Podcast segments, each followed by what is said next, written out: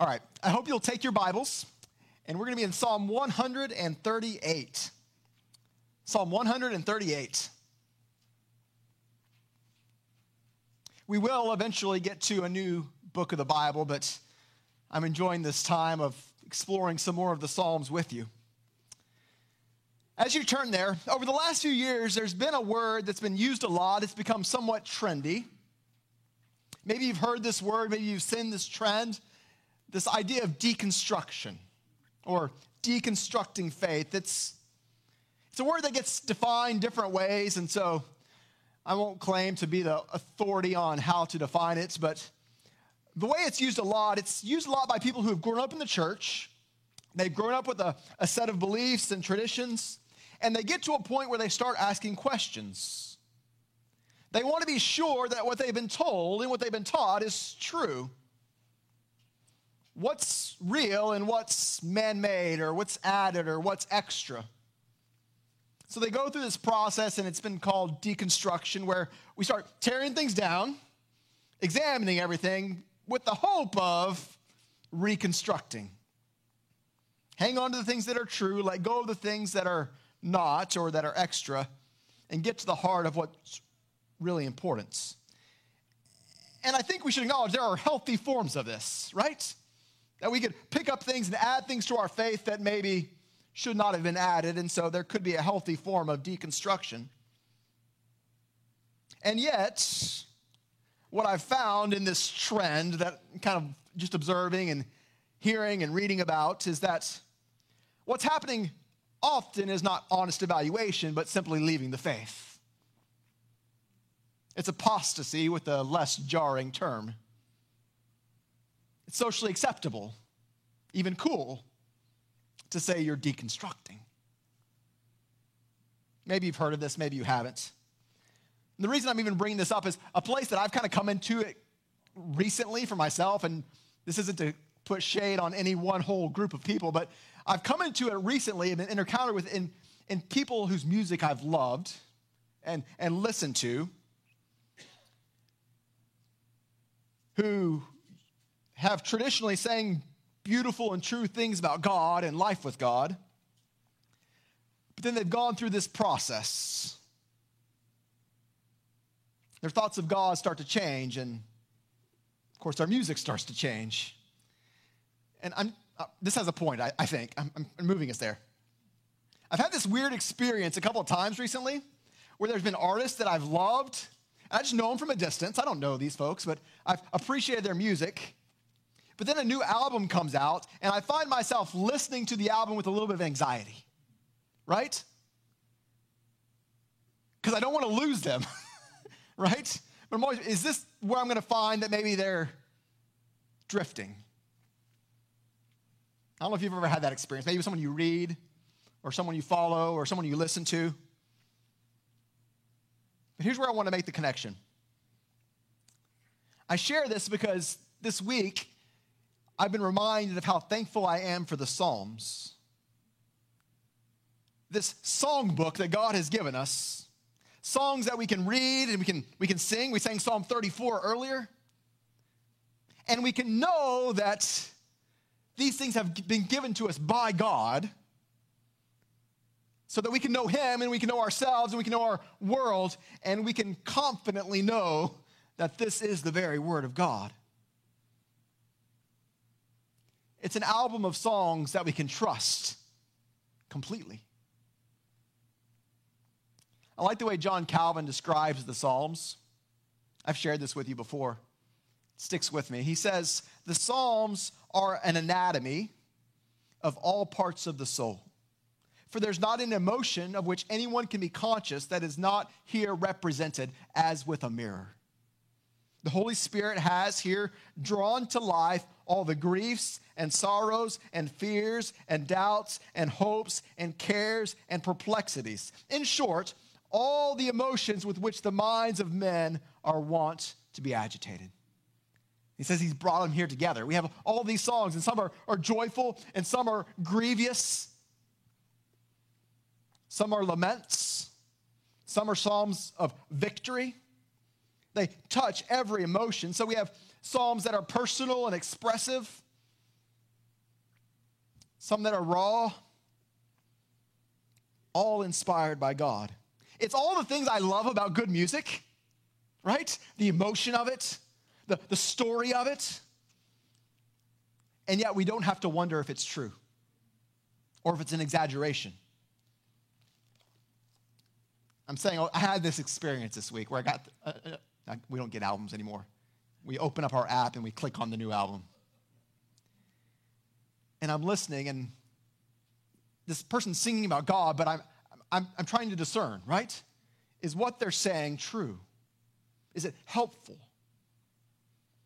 And then later on that day, I got to spend time in Psalm 30, 138, and I just noticed this distinction. This is true. This is good. It's given to us by God. And I say all that to say, I want to invite you back into the Psalms, to these songs given to us by God, and just tell you, you can believe it. It's true. It's real life, inspired by God for our benefit. Psalm 138 is a song of praise, of hope, of answered prayers, of confidence in the future. And it should help us think big thoughts of God, even in the midst of the hardship of life. It's a good song. So I want to invite you to hear it. And we're going to walk line by line. You ever get the, the, the, the liner notes? Remember when we had liner notes? You lay on your bed and listen to the music and read the liner notes. We're going to read the lyrics of the song and consider what God is telling us through this inspired song. So, Psalm 138. Let me read it for you. Hear the word of God. I give you thanks, O Lord, with my whole heart. Before the gods, I sing your praise. I bow down toward your holy temple and give thanks to your name for your steadfast love and for your faithfulness. For you have exalted above all things your name and your word. On the day I called, you answered me. My strength of soul you increased.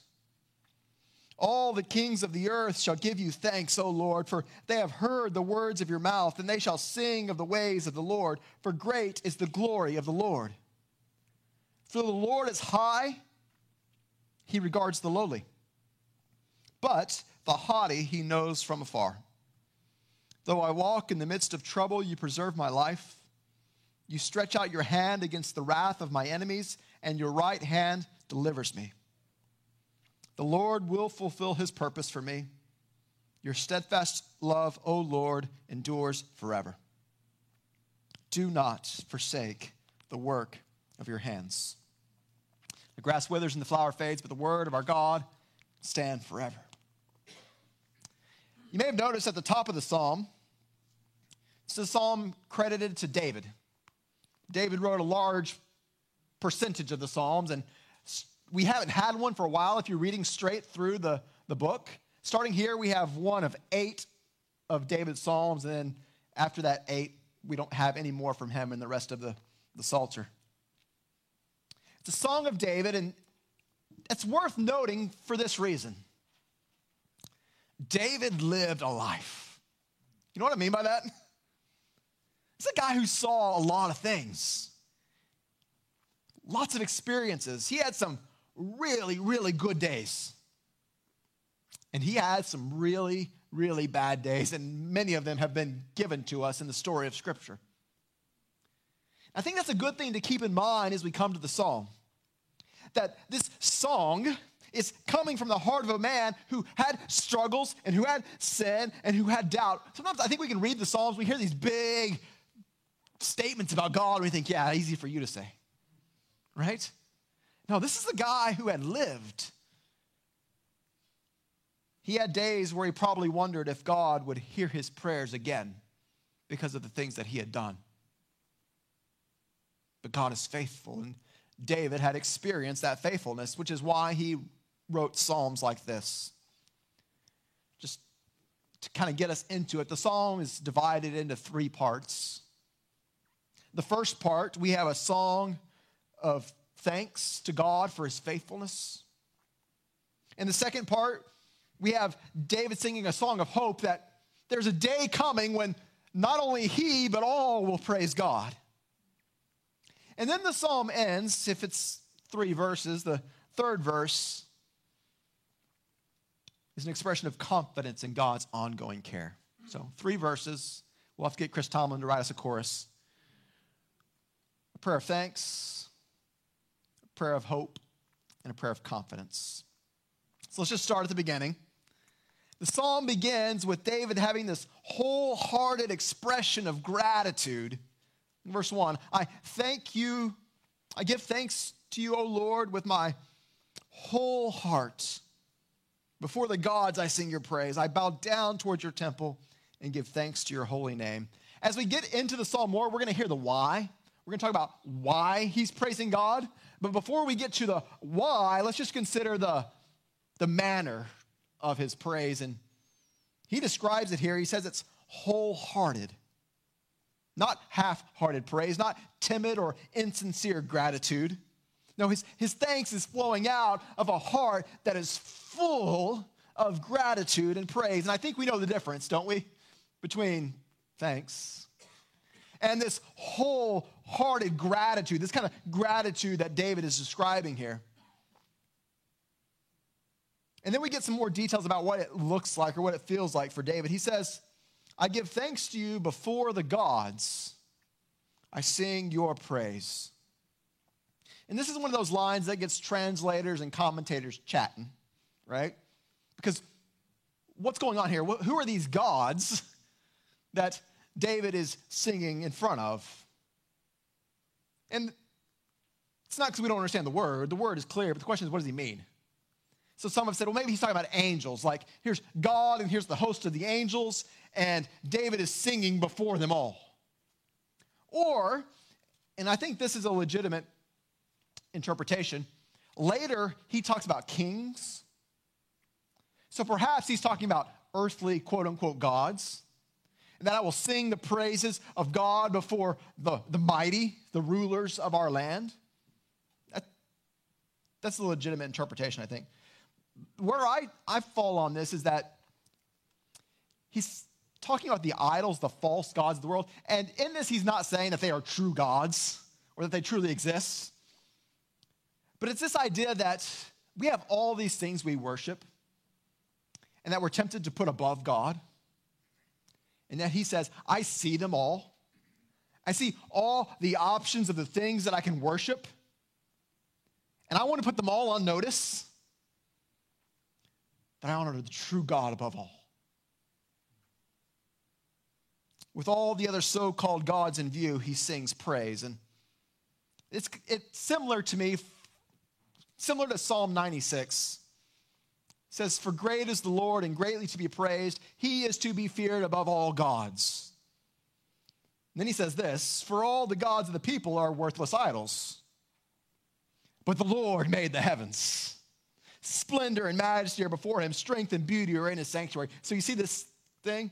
There's, there's these things we worship, and we do this too, friends. You may not have a wooden statue in the corner of your living room that you bow to, but we all have things that we set up as the things that we love and we give our devotion to. And here's David saying, I'm going to sing your praise above everything else. There's uh, sing your praise in front of the other gods. He's giving all of his praise to God. And while that seems public and big, there's also humility here. Look at verse 2. He says, I bow down towards your holy temple and give thanks to your holy name. You see that contrast here? My praise is going to be in front of all the gods. And yet it's not prideful, it's not arrogant, it's not boastful, it's humble. I will bow before your temple. Now, the temple wasn't built when David was alive, but the tabernacle, the, the place of God, it represents the presence of God, the glory of God. He says, I'll bow down. He's expressing his gratitude and offering his worship. But we come to the question of why. Why is David thanking and praising God? And we get the reasons here. We actually get three reasons, but I think they all have a common denominator. And we'll, we'll look at each of them individually, but what I want to suggest is that all of this is David praising and thanking God for his faithfulness. And he expresses in three different ways how God is faithful. The first one's pretty explicit. He says there in verse 2 I bow down towards your holy temple and give thanks to your name for your steadfast love and faithfulness. That one's kind of on the nose.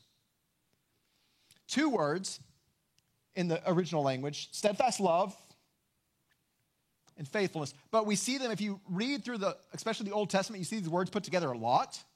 A lot of times God is described as having steadfast love and faithfulness, and they're put together because they, they actually represent one idea. Steadfast love, it's a, a word that in the Hebrew you would pronounce it hesed, and steadfast love is a good way to try to get, the, get at it, but it's a covenant word. So it's this idea that God has made a promise of love that cannot be broken. And then faithfulness kind of comes and just helps to emphasize that. We have a God who loves us, and his love is bound by covenant, it endures forever. So David's praising and thanking God for being a God who has a, a never changing, never failing, never fading love. He's faithful, he's steadfast, he's constant. Probably all adjectives that you're comfortable with. Nothing surprising there for us to say, for me to say, God's faithful, he's constant, he's sure. And yet, we shouldn't let familiarity allow us to miss the weight of what that means. We have a God whose love never wavers, who's the same yesterday, today, forever. How's your love? Fickle, erratic, inconsistent? I'm not pointing finger. I'm saying this is our nature, isn't it? And yet God is not like us. Praise God, He is not like us. He does not love the way we love. His love is constant, it's steadfast, it's faithful. David's praising God that God can be counted on. And then he says this. Let's keep reading in verse 2.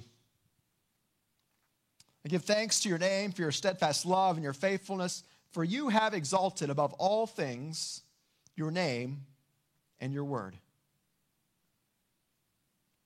This may be my favorite part of the psalm. We have this statement about the value and reliability of God's character and his promises. Okay. He says, You've exalted above all things your name and your word. So you have held up these two things your name, which the name of God represents his character, who he is in total. You've exalted your character and you have exalted your word and you may have some footnotes. It's a, it's a difficult to translate line. And yet I think the meaning is clear. What does God value? He values his character. And because his words come out of his character, his, his word is sure. He says, You've exalted above all things your name and your word. And I think he's talking about faithfulness. Your word, it never changes. It's held high, it's untouchable, it's sure. He values his name and his promises. They can be trusted, they can be counted on. It's why, after I, we read our primary text every Sunday, I quote Isaiah 40, verse 8 The grass withers and the flower fades, but the word of our God will stand forever, which is to say, it's sure. It, it, it doesn't change, it's trustworthy. Jesus says it this way in Matthew 24 Heaven and earth will pass away, but my words will never pass away. And this is what David is praising God for that his character and his word are sure. He has exalted above all things his name and his word. It's another way of saying you're faithful and everything you say can be trusted. Things that are perhaps easy to believe theologically, But the question is do we believe it practically? That he can be trusted. And what we see in the psalm is David gives an example of how he knows these things are true. Talk about music. If someone in a song says, Here's how I know this is true, and they give their experience, okay, that's worth something. But when it's inspired by God, this is a whole new weight. David says in verse 3 On the day I called, you answered me. My strength of soul you increased. So he gets personal because we can say that God is steadfast and faithful, and we can believe that he is exalted above all things, his name and his word. But here we see this personal application. David says, I prayed and you answered my prayer. I called out to you and you answered. It's about the faithfulness of God. And we see the answer. The answer is that he increased the strength of his soul. We don't know the context, we don't know the situation. We, we don't really know what David was praying for. Maybe, perhaps, David asked, God, will you strengthen my soul? And God answered him by strengthening his soul. Or consider this perhaps David asked for something else. Maybe he asked to be saved from a hard situation. And this was God's response I'll strengthen your soul so you can endure it. Isn't this the way God answers prayer sometimes? Not by changing the situation, but by giving us the strength of soul that we need.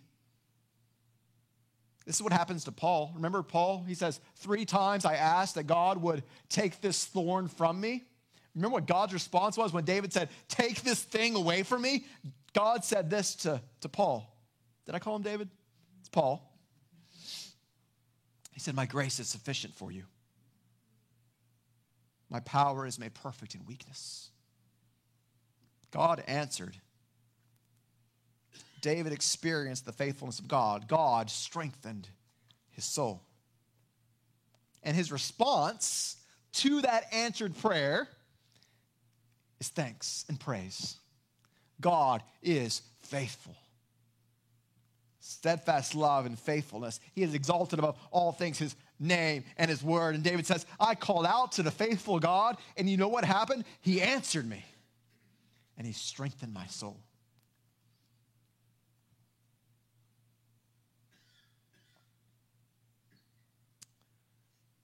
Friends, we have a God who is faithful who hears us when we pray.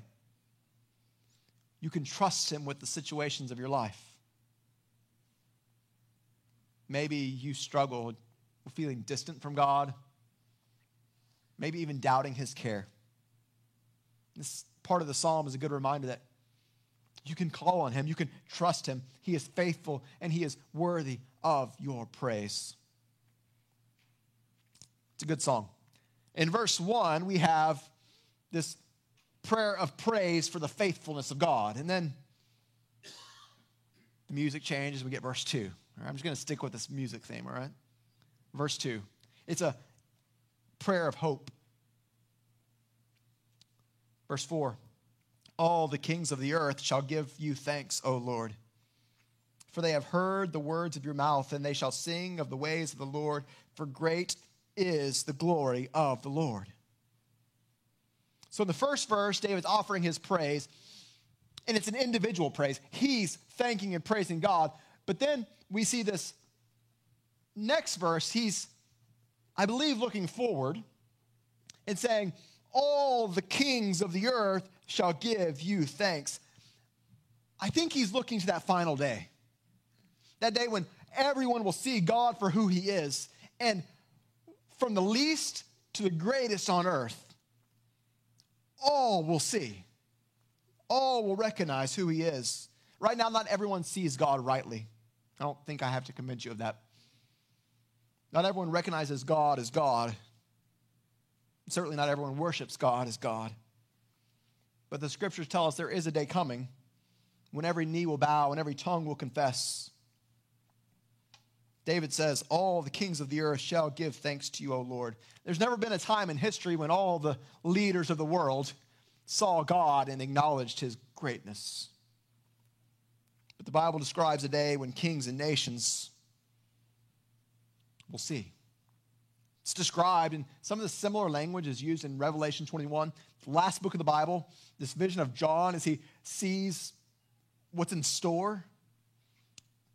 He says this I saw no temple in the city, for its temple is the Lord God, the Almighty, and the Lamb. And the city had no need of sun or moon to shine on it, for the glory of God gives it light, and the lamp is the Lamb.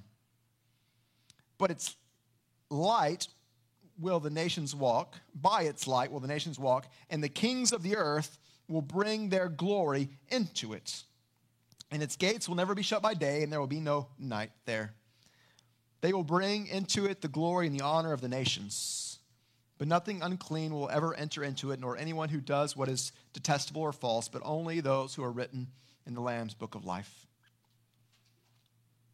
I won't try to unpack all that this morning, but there will be a day when all kings will bow before the King of Kings. And what we have here is David expressing this hope that not only is God good to him, and not only should he be worshiped by some, but God is God. He is the King of Kings, and one day it will be clear to all. All will see and recognize the surety of his word, that he does what he says. Verse 4 O Lord, they have heard the words of your mouth. So in the first section, we see you have exalted your name and your word above all things. Now he says, all kings will praise you because they will recognize the surety of your word. And they'll see his glory. Verse 5 They shall sing of the ways of the Lord, for great is the glory of the Lord. David knows the greatness of God. He's recognized his glory, and he knows that one day it will be undeniable to all all will recognize him for who he is. It reminds me of Habakkuk. If you want homework, you can go read Habakkuk this afternoon. Habakkuk chapter 2, verse 14, he says, looking again, looking forward, he says, All the earth will be filled with the knowledge of the glory of the Lord as the waters cover the sea. This idea that one day everyone will see and there will be no denying who is God. That day is coming I think David's looking forward to that. There will be a day when even the kings will bow. Even those who are mighty by worldly standards will praise God. Side note, he's not implying that they will all have faith. But there will be a day when all will see God for who he is. Every knee will bow and every tongue will confess that Jesus is Lord to the glory of God the Father. Let's keep that high view of God, the one whom all will see, who all will praise. And then read verse 6. For though the Lord is high, he regards the lowly, but the haughty he knows from afar. I struggled here. I, I'm an outline guy. You know, I think this is part of verse 2. What's the connection here? Had a hard time, but, but consider the supremacy, supremacy of God and yet, here we have this reminder that though the Lord is high, he regards the lowly. This is the gospel, isn't it? Even in all his glory and greatness, God shows care and compassion for those who come to him in humility. Repentance. This is the gospel that God made a way for sinners like you and me to be reconciled to him, brought into fellowship for though the Lord is high, he regards, has care for, takes notice of the lowly. Here's the reality. On that day, when God is seen as God, none of us deserve in ourselves, on our own, to be in fellowship with him. But this is our hope. He regards the lowly. And here's what he did for us he sent his son to come and to die. We've read about that this morning. We've sung about that this morning that Jesus came. He laid down his life. He bore the wrath of God on behalf of sinful men so that all who come to him, repenting of their sin and trusting in the work that he has done on our behalf, the Bible says, will be saved, reconciled, brought into fellowship with God. Because know this, church, the Lord Almighty, before whom we will all stand and give an account, he regards the lowly. Which is to say, he accepts all those who come to him in repentance and faith. This is the gospel. This is our hope. God, very God, King of kings, Lord of lords, has regard for the lowly, for you and for me if we come to him. But the haughty, he knows from afar. James says it this way God opposes the proud, but gives grace to the humble.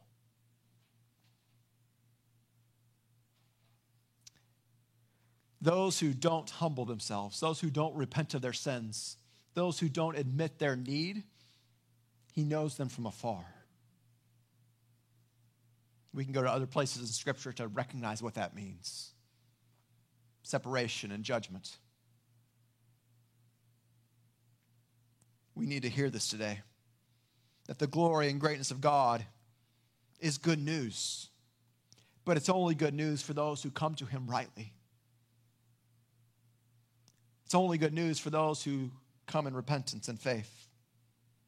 This is the way we can be counted among the lowly and spared the fate of the proud.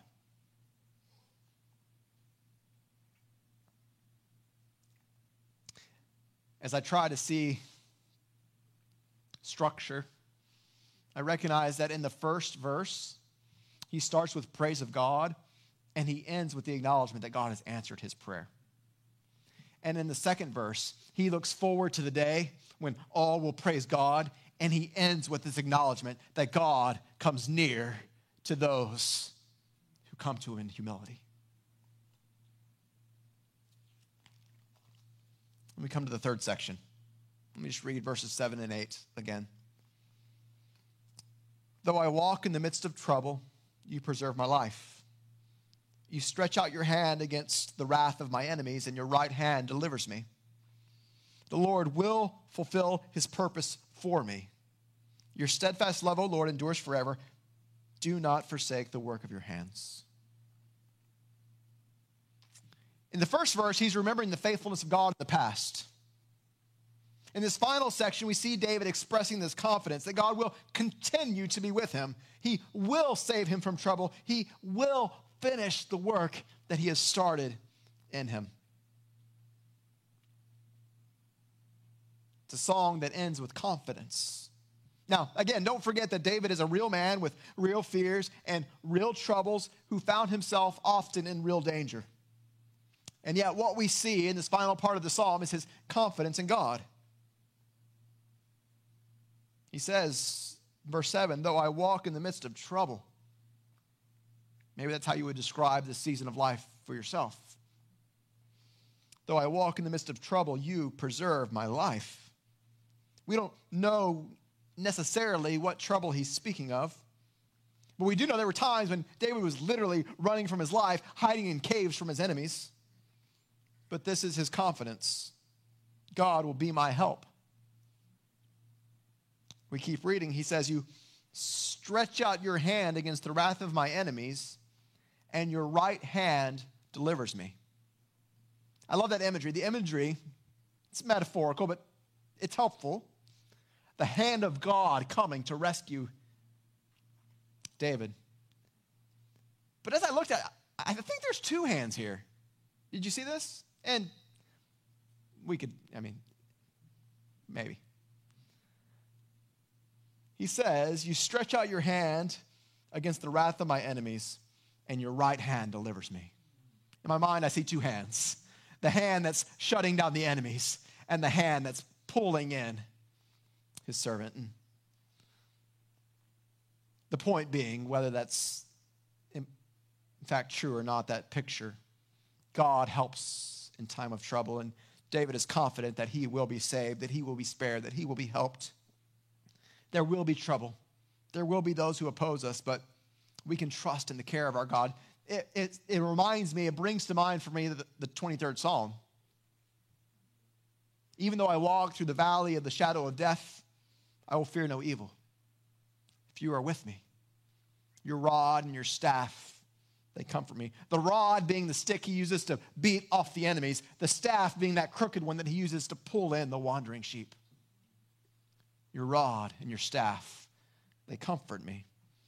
You prepare a table before me in the presence of my enemies. You anoint my head with oil. My cup overflows. Surely goodness and mercy will follow me all the days of my life, and I will dwell in the house of the Lord forever. The 23rd Psalm and this last part of Psalm 138 are Psalms of confidence. I know you will save me. I know you'll be with me. I know you will complete in me that which you have started. See that in verse 8? Maybe my favorite part of the psalm. Have I said that already? Let's go with this one now. The Lord will fulfill his purpose for me. It's a reminder that God is sovereign, that he has a plan for his people, that he is working out his plan.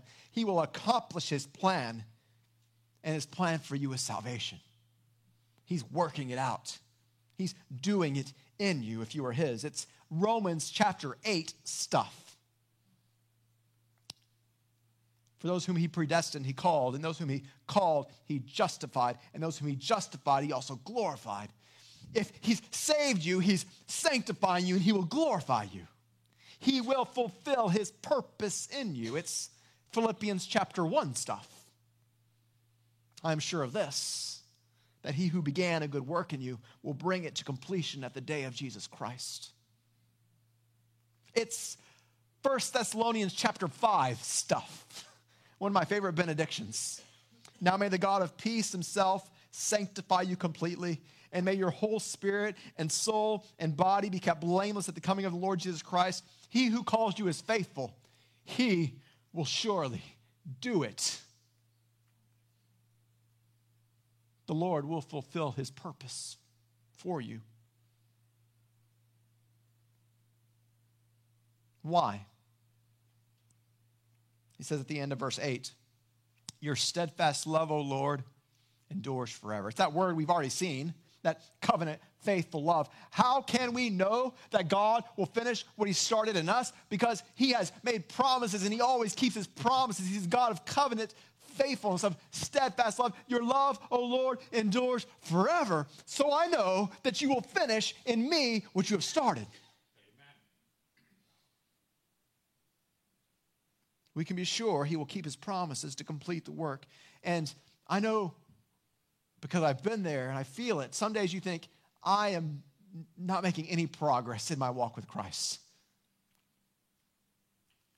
But we keep trusting and we keep obeying. We know that he is faithful. It means even when life is hard, you can trust that God is true. Even when life takes unexpected turns, you can trust that he is faithful. It means that if you're in Christ, you will never be abandoned. You can trust, like Paul, that for those who love God, all things work together for good. That good being your salvation. His purpose is your salvation, your sanctification, your glorification, and He will use every part of your life to accomplish that plan, every part of it. All things together for good. David says, The Lord will fulfill his purpose for me. It's a great assurance. He's confident. And yet, did you notice this? He prays for it. The Lord will fulfill his purpose for me. Your steadfast love, O Lord, endures forever. Do not forsake the work of your hands. What's going on here? God, I know you're faithful. Be faithful to me. I know you will do what you have said. Will you do it in my life? I know you will accomplish your purpose. Lord, accomplish your purpose in me. Do not forsake the work of your hands. This is something we have examples of all over the Bible where the people of God know what's true of God and ask it to be true. Let me give you an example a while ago, we were in the Lord's Prayer. Your kingdom come, your will be done on earth as it is in heaven. Will his kingdom come? Yeah. Will his will be done? 100%. Jesus says, pray like this. Pray, your kingdom come, your will be done. God is honored when we show our trust in him by asking him to do the things that he said that he will do. And that's what we see here with David. I know you will accomplish your purpose in me. Do not forsake the work of your hands. Do what you have said that you will do. Make it so. It's a good prayer, it's a biblical prayer. It's the kind of prayer we should pray, Lord, finish your work in me, which is not a prayer of doubt that He will, but a prayer of confidence that He can. And that finishes the psalm. Now what? What do we do with what we have heard? There's quite a bit here. Let me just try to give you one thing from each section, and then we'll be done. Kind of a recap. First, we have a God who's worthy of our praise because of his faithfulness. So we should praise him with our words and with our lives. I've thought a lot this last couple days about David praising God before the gods, which I think is instructive for us. Because we all have things that we are tempted to worship above God. So that there are things in our life that receive lots of praise and things in our lives that receive lots of worship. And yet we give perhaps some weeks little thought to God. And so, my encouragement to you, church, would be this week to sing the praise of God before the gods. To show with the way you live that He is worthy. He's the one who's faithful, who answers prayers, who has set His steadfast love on you. Live like it's true. Second, we should find hope in remembering that one day everyone will see God for who He is and He will reign over all. It's easy to get distracted by all the things in the world. We see the increasing evil when we think, we're doomed. Friend, God is still on the throne, and He is coming. And He has promised that He will make all things right. And that's not just a global promise, it's a personal promise to those who are in Christ. There's a day coming when all will stand before Him. And that should give us hope. Well, let me say this it's hope for those who have trusted him. The Lord is high, he regards the lowly. So here's, I guess, a, a sub point to the second point. The hope is for those who have trusted him. So if you're here and you've not placed your faith in Christ, know that you must repent. You must trust him.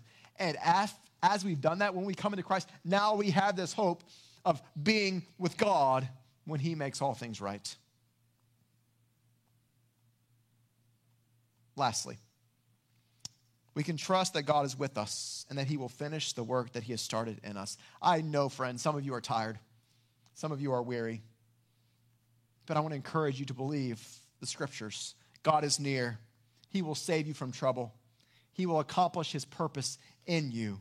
You can trust his plan. There will be days when you wonder if God knows what he's doing. On those days, return to the song, return to the psalm. He is faithful. The Lord will fulfill his purpose in you. He who began a good work in you, in you will be faithful to complete it. This psalm is a song that we can trust. It's a song that we should have on repeat in our hearts and minds. A song that we should find ourselves meditating on throughout the day. It's a song of praise, it's a song of hope, it's a song of confidence. Praise God, the one who's given us this song. Let's pray.